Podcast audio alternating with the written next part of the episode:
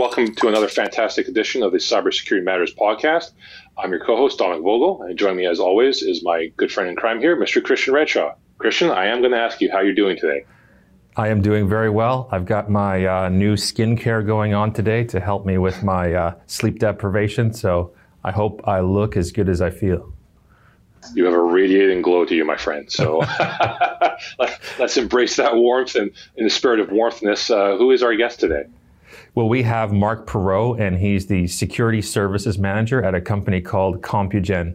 This is a very smart but very cool, uh, very well spoken individual, and I'm so looking forward to getting into the mix with with some heated questions for Mark today. It's gonna be really fascinating, you know, and I know he's waiting for us. He's uh, coming to us live from Winnipeg, so we will take a pause here and we'll bring Mark on shortly. Let's, let's do it. Mark Perot from Friendly Manitoba, welcome to the show. Thanks. Thanks for having me. Appreciate it. Awesome. So we want to get to know you really quickly here first, and then I've got some red hot questions to uh, hit you with out of the gate here. Um, so you were with Compugen, you're in cybersecurity, you've been in IT. What has been your career journey so far? Um, yeah, so actually, it's, kind of odd. I was uh, I graduated out of college as a gas turbine mechanic, so I'm I'm actually licensed to work on jet engines, believe it or not. But um, through the beginning of my career, I worked for an aerospace company, and I started to uh, show some of my my personal IT skills uh, to some of the people that work there, and uh, it eventually transitioned into a role uh, within IT. Um, so just you know desktop level and that kind of thing. And then eventually it ended up um, growing into um, you know more of the server space and network space. Uh, so primarily, my career has been around uh, network and firewall. Um, I was a collaboration specialist and and voice architect for quite a while. And then as that seemed to kind of be going away in the industry, I, I started to focus more of my efforts in uh, learning more about cybersecurity. Uh, so I ended up um, I ended up challenging the CISSP uh, in about a three month time frame. Uh, managed to pass on the first go, which was crazy. I still can't believe that that was possible. But um, but yeah, I just uh, I always had kind of a passion for security and uh, just continued down that path. And I just really I really appreciate and, and, enjoy working with customers to help them better strengthen their cybersecurity. And if there's any time that they need it, it's now. There's, you know, as everybody in the cybersecurity world knows, um, you know, things like ransomware and malware and these uh, supply chain related attacks are, are becoming more and more prevalent, and, and uh, organizations need cybersecurity support more than ever. Well, I feel like we're in the presence of greatness here. Uh, I feel like your, your intellect is a few levels above mine to be able to challenge that uh, exam in three months, um, and that's okay. I'm comfortable with that. That is that is uh, that is uh, big congratulations to you. So my my my next question then is Compugen is the company that you're with. Um, what is what does Compugen offer the world? So Compugen is uh, I guess classified as a value-added reseller. Uh, where yes. we partner with all of the all the major um, you know IT um, OEMs out there, Cisco, Microsoft, VMware, uh, right. Trend Micro. You know, basically, if you name any of the top tier ones, we're, we're typically a reseller. Uh, but on top of that, where we really um, where we really bring a lot of value is our people. So we have a very strong bench uh, across from technical services to managed services and into professional services and consulting. Uh, so we really help uh, customers, you know, achieve whatever their goals are from from the infrastructure side, managing their environments, uh, and then on top of that, you know um, we're really trying hard to uh, to provide a lot of value on the uh, security consulting front now, and that's a piece that's a bit newer and that I'm developing within the organization. But we've been moving strong on it in the last uh, 12 to 18 months or so. It sounds pretty robust, and obviously, with all of that going on, there's a great need for cybersecurity. So now I want to get into my uh, big question that I've been uh, sitting on here. Um, I am wondering what your take on the ROI of cybersecurity is for your clients and for really any any organization that's out there. Why is cybersecurity important? Why does cybersecurity matter? And I really, my mind goes to the the the end, right? Start with the end in mind, and I think about nasty cyber attacks and cyber incidents. What are your thoughts on right. that?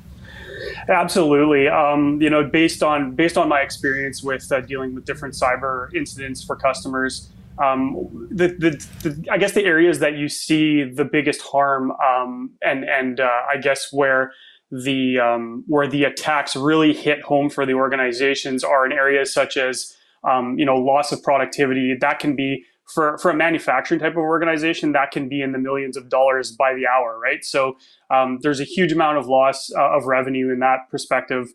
Um, the amount of loss of reputation in some cases, um, you know, if you look at some of the different industries in finance or in, in um, healthcare, um, you can you can sustain some pretty um, some pretty bad uh, press if uh, if you've been hacked or if data has been leaked. Um, so being able to protect those assets um, is, is, you know, very crucial to these organizations, and um, and really, um, you know, having a good cyber security strategy and investing investing your money in in the right areas based on the sensitivity of data and your assets is really key, and that's where we really try to help to help our customers, you know, better understand what the value is of their assets and of their data. Um, because overall, um, you know, if you're not protecting that and that's your kind of key, um, I guess your, your key piece to your customers, um, then then you're you're in a lot of trouble, right? So really, it's about protecting your assets at the end of the day, and and that return on investment. I mean, I can tell you, I've seen some cyber attacks that recovery has gone in the excess of two to three months to get the entire environment back up and running. Uh, so for any organization, that's that's crippling, and um, you know, and that costs a lot of money. If you have to get a, a, company engaged on that, it can be in the in almost in the millions of dollars sometimes, depending on how large your environment is. I'm almost certain we've never had anyone who was qualified to work on a jet engine on the show before, so you've, earned, you've earned that you've earned that uh, distinction as well. Um, uh, I, would love to get your your opinion here. I mean, if you take just your average small or mid-sized organization uh, in in in Canada, what are some basic, let's just call them best practices or basic uh, cyber hygiene that these organizations uh, organizations should, should focus on in terms of at least starting to build off a, a strong security foundation?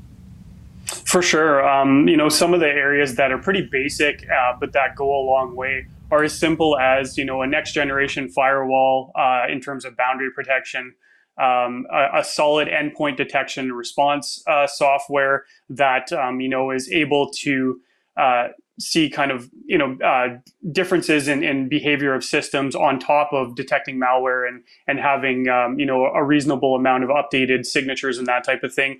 Uh, those two areas go a long way. Uh, the other one that that to me is just it's crucial is security awareness training um, and and things like phishing campaigns. Um, you know, we we hate as as uh, people to say in cybersecurity that people are the weakest link. It's unfortunate, but it's true. And and really empowering your people and training them on on what uh, to look for in terms of malicious activity or emails or anything like that, uh, clicking on links, you know, all of that stuff. If there, if you can teach your people to identify those potential threats ahead of time, um, you're you're way way better off. And and you know, so as far as I'm concerned, that's one of the organizational type of controls, I guess I would call it. That um, that goes a long way. You know, it's not technical; it's all about training and learning.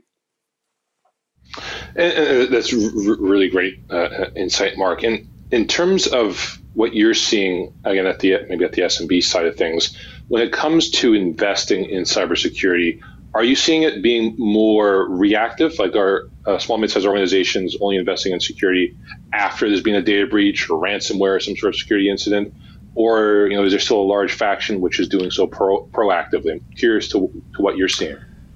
There's still um, there's still the idea out there from a lot of organizations that um, you know they figure to themselves, we're not a target. Why are we a target? What do, what do we present to malicious actors that would make us a target. And um, that mentality is slowly starting to go away.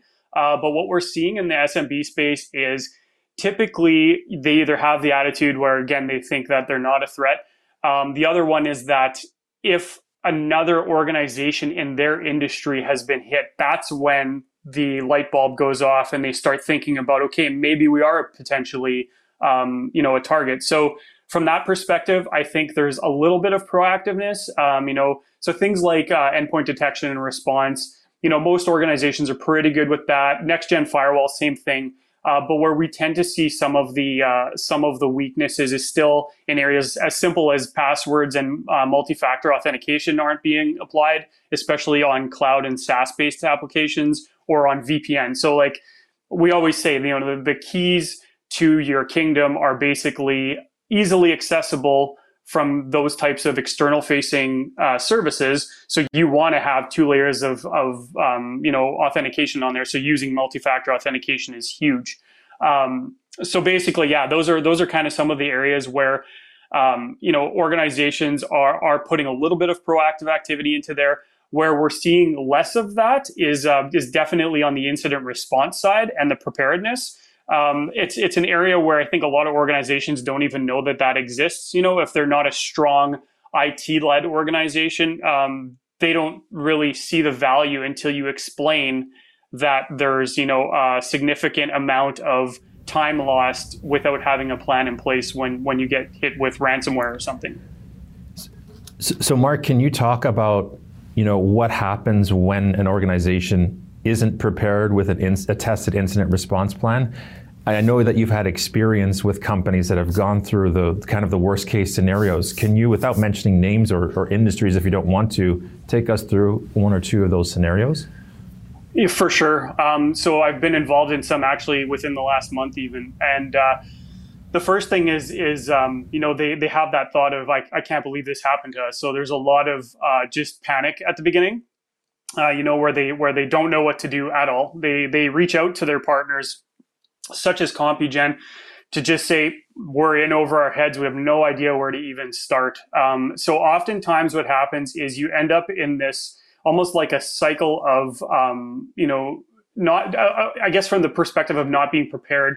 They're they're not sure what to do, right? So um, they'll ask us, for example, um, well, what what do we do from this point? And so, you know, there's a laundry list of things to do, but having things in place like, um, you know, an insurance policy is, is kind of uh, a, mandatory thing these days, but uh, having a, a third party security organization that's capable of working through the incident response process like ID and containment and eradication and recovery is really critical because if you don't have that already, if you're trying to get one of those companies engaged when you're getting hit, there's a good chance that they may not be ready to jump on it right away because there's so many of these activities going on right now that we've seen, um, you know, even larger uh, IR uh, organizations say, you know, we're tapped out, we can't help. Uh, it'll be a day or two. So really, at the end of the day, what they're losing out on is several days of of trying to line up resources, trying to line up companies, understanding their in, uh, their incident response, uh, or sorry, their insur- insurance plan uh, for for what they're able to cover and who can be engaged. You know, there's so many different aspects that if you're not in a full understanding of what your process is, what your insurance policy looks like, you're you're just running on a hamster wheel for for several days uh, before you actually start dealing with the problem itself. So the so the moral of the story really is to have something in place uh, before something happens get your contracts negotiated in advance, get your insurance ready, get your incident uh, response um, third party provider in place, and know, mm-hmm. know who's going to do what in the event of uh, a data breach or uh, a nasty cyber attack. Absolutely, and then that's one of the things that we uh, we developed at CompuGen within our organization is an incident response workshop where we work with customers, um, you know, basically that are in the SMB space because they're typically the ones that um, don't have this preparedness, and we help them uh, understand what the process looks like, what the different pieces are that are required. Like a lot of companies don't realize that you need to get legal and marketing heavily involved in an incident response because they're responsible for communication as well as data protection and liability, right? So it's really important that they are involved and that you understand what their what their position is in that response, but also that they understand what their role is as well. Sorry, uh, I'm just. I'll just ask a quick question. Um, do you find that with your with your clients or with you know companies that you have uh, have seen and have experience in general that they're thinking that their IT department or perhaps their IT managed service provider, being IT, uh, have got cybersecurity covered Um, really, it's kind of their responsibility, and so they're kind of handling that. Is that is that something that you find uh, has been an issue, or are you thinking that people are starting to see the difference between uh, security and, and IT and how they relate to I each th- other? Yeah, I think that that's going away. Um, you know, traditionally, uh, system administrators and network administrators were always kind of partially responsible for security, and you know they did their best at it. I think that mentality is going away, and and um, organizations are starting to understand that you do need to invest in you know at least one cybersecurity person that understands um, process and procedure and policy uh, surrounding your organizational security best interests. Um, so it definitely um, is, is going in the right direction. I still don't think that um, most, I would say less than 50% of organizations have a clear understanding of that. And, you know, it's very apparent to me when we run some of these workshops and we talk about things like, um, you know, what the kill chain process is and what DR is and what business continuity is and we ask them, you know, do you have these things in place? And the call just goes silent. And just, so that is always a not a good sign, but that's kind of what what we see is just that um, you know that lack of um, I guess resourcing uh, investment in in their IT departments. So. And are these CEOs or COOs or CFOs that you're talking to, or are they more IT leaders? So typically, when you know when they're a little bit less mature, I guess, in their security posture. That's usually um, when we're speaking to you know organizations that are 500 seats and less, uh, and it's usually a director of IT or stuff like that. But but again, a lot of them are are better understanding what the requirements are from a cybersecurity level. So uh, the smaller organizations definitely don't have the same level of maturity, and they're basically thinking, "Oh yeah, well my server guy or my person that does server workstation network and everything else, he's like our jack of all trades, has us covered from a security perspective." And I would say probably nine times out of ten, uh, you know, there's a lot of gaps there. Uh, Mark, I wanted to just um, talk more about cyber insurance. You, you, you were mentioning there, uh, Van, about how it is a very effective risk management tool, you know, and that, that's absolutely true. Um, are, are you seeing, though, organizations that are seeing it or using it as a silver bullet where they think, oh, you know, we don't need to worry about cybersecurity. Let's just get cyber insurance. You know, that's our get out of jail card if, if something happens, and then you know they find out that there was an exclusion in there, or that because they weren't addressing the uh, the inherent risk that the cyber insurance was null and void. Um, what's sort of the mindset? What do you see with, with with organizations right now? Are they using cyber insurance in the right way, or many of them still using it as, like I said, that get out of jail card? Um, I would say the majority of them are, are using it in in the right context. They're using it as you know potential risk transference um, where necessary. They're not using it as a silver bullet per se. Um, a lot of them have it knowing that they need it and that they may have to leverage it. Uh, but for the most part, um, you know, we're uh, and we're helping steer organizations in the right area.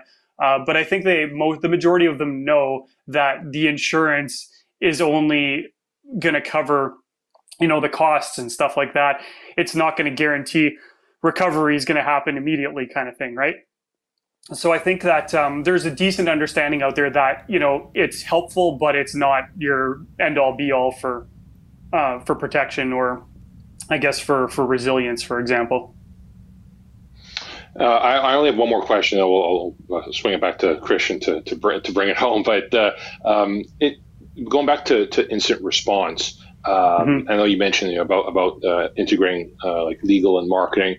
How important is it? Uh, maybe we can just expand on a bit more. How the incident response plan can't just be under IT. How it maybe needs to even roll up under under a larger crisis management plan, as an example. Um, you know, uh, is that something that organizations are realizing, or are they just keeping it sort of within the domain of, of IT? Yeah, so oddly enough, in, in some of the organizations that we've run this workshop with, um, they have actually said to us, we have crisis management for our business processes. We just don't have them for IT. So it's so a lot of them recognize what the what it looks like, what the process is, and everything as we work through it. But then uh, they they I guess they get into better context of what it is for IT as we work through the workshop. So um, you know, so I think there's a there's a, a general decent understanding of of what the um, what what it's used for and what the benefit is.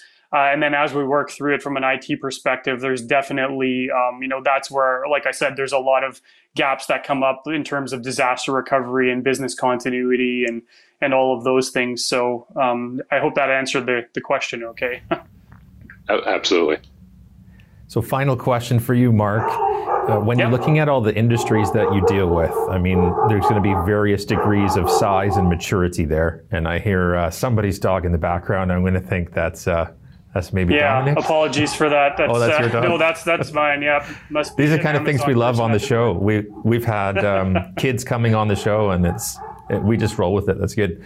Yeah. Um, but of, of all the industries that you see, um, what would you say is maybe like a, a shining star, or at least comparatively uh, doing doing well uh, in terms of security best practices and maturity?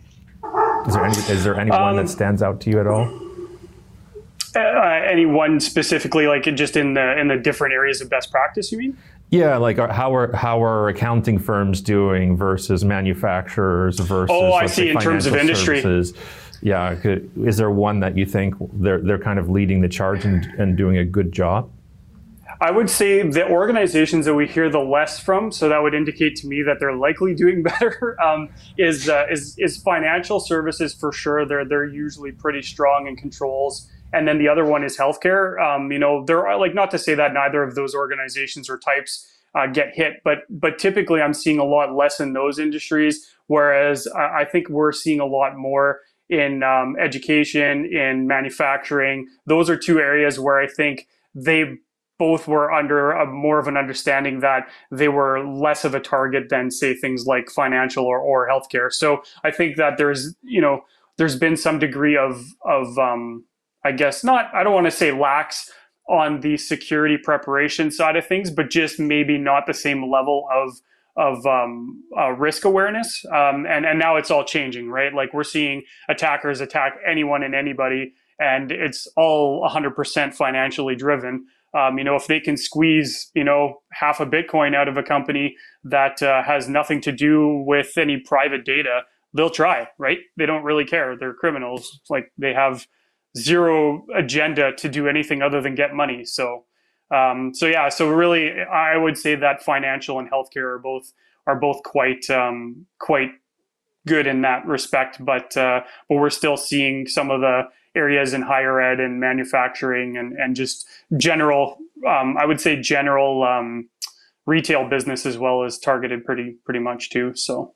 Yeah, such an amazing conversation. I think it's uh, been a while, Mark, uh, since Chris and I have, have uh, gushed over a guest like you. So this is this has been an absolutely fa- fantastic conversation. Uh, open invitation to come back anytime. You know, it, it, it's uh, I can safely say you know this has probably been one of our, our top five uh, conversations. You know, and we, Chris and I genuinely appreciate you taking the time to share your wisdom and insights with us today. Thanks. No, I appreciate it. It was great to to be on. It was um, really great experience and great questions from from your perspective. I, I, like it. Thank you so much, Mark. Awesome. Thank you. Th- thank you again, Mark. And thank you again for being the first person from Winnipeg and the first jet engine uh, uh, person to be able to uh, be on our show. So uh, appreciate your time. And uh, Chris and I will be back momentarily to wrap up today's episode. Uh, that was such an engaging, engaging conversation, Christian. I mean, uh, I honestly could, I think I could have listened to Mark speak for another two and a half hours. Like he is just a, a wealth of knowledge, really engaging speaker. Very curious to what uh, your key takeaway was from his thoughts today. Yeah, I completely agree. I think you know he could have gone on and on. I know there was a lot of depth in that well to to for us to to pull on, um, and so it is a shame that we had to end it when we did. But what stands out to me is his experience from an incident response perspective, from walking hand in hand with organizations that are, you know, the house is burning around them, they're in the midst of a data breach, a cyber attack, uh, and they just are confused. They don't know what to do. They haven't planned. And so, what we can take from that is when the house is burning down is not the time to call a cybersecurity expert or call a digital forensics firm. Um, although if you haven't done anything beforehand, yes, it is the time to do that. But a better time would have been, you know, a week ago or a month ago or a year ago. Have an incident response plan and you will know who's doing what and when and why. Yeah, and, and it's um, so, so well said there, Christian. You know, and and uh, for me, I think my, my key takeaway uh, was you know, he was really. I think Mark did a really great job of talking in about the pra- practical and pragmatic steps that small and mid-sized organizations can take. And this isn't rocket science or taking apart a, a jet engine, which Mark is fully qualified to, to, to do. but but uh, uh, so I, I, really appreciate him, him, laying that out in, in, very clear, very concise steps for for our uh, our listeners and viewers. And, and so speaking of which, you know, we're, we're always grateful to um, our amazing uh, uh, loyal listeners and uh, and viewers, and we want to make sure that we, we thank them as well as thank, thank Mark for, for joining us uh, uh today. Um, as always, please do check out uh, previous podcasts on the Cybersecurity Matters podcast YouTube page, as well as other podcasts that fly under the Conversations That Matter banner, that which can also be found on, on YouTube. but until next time, be well, be safe, and we will catch you next time on the Cybersecurity Matters podcast.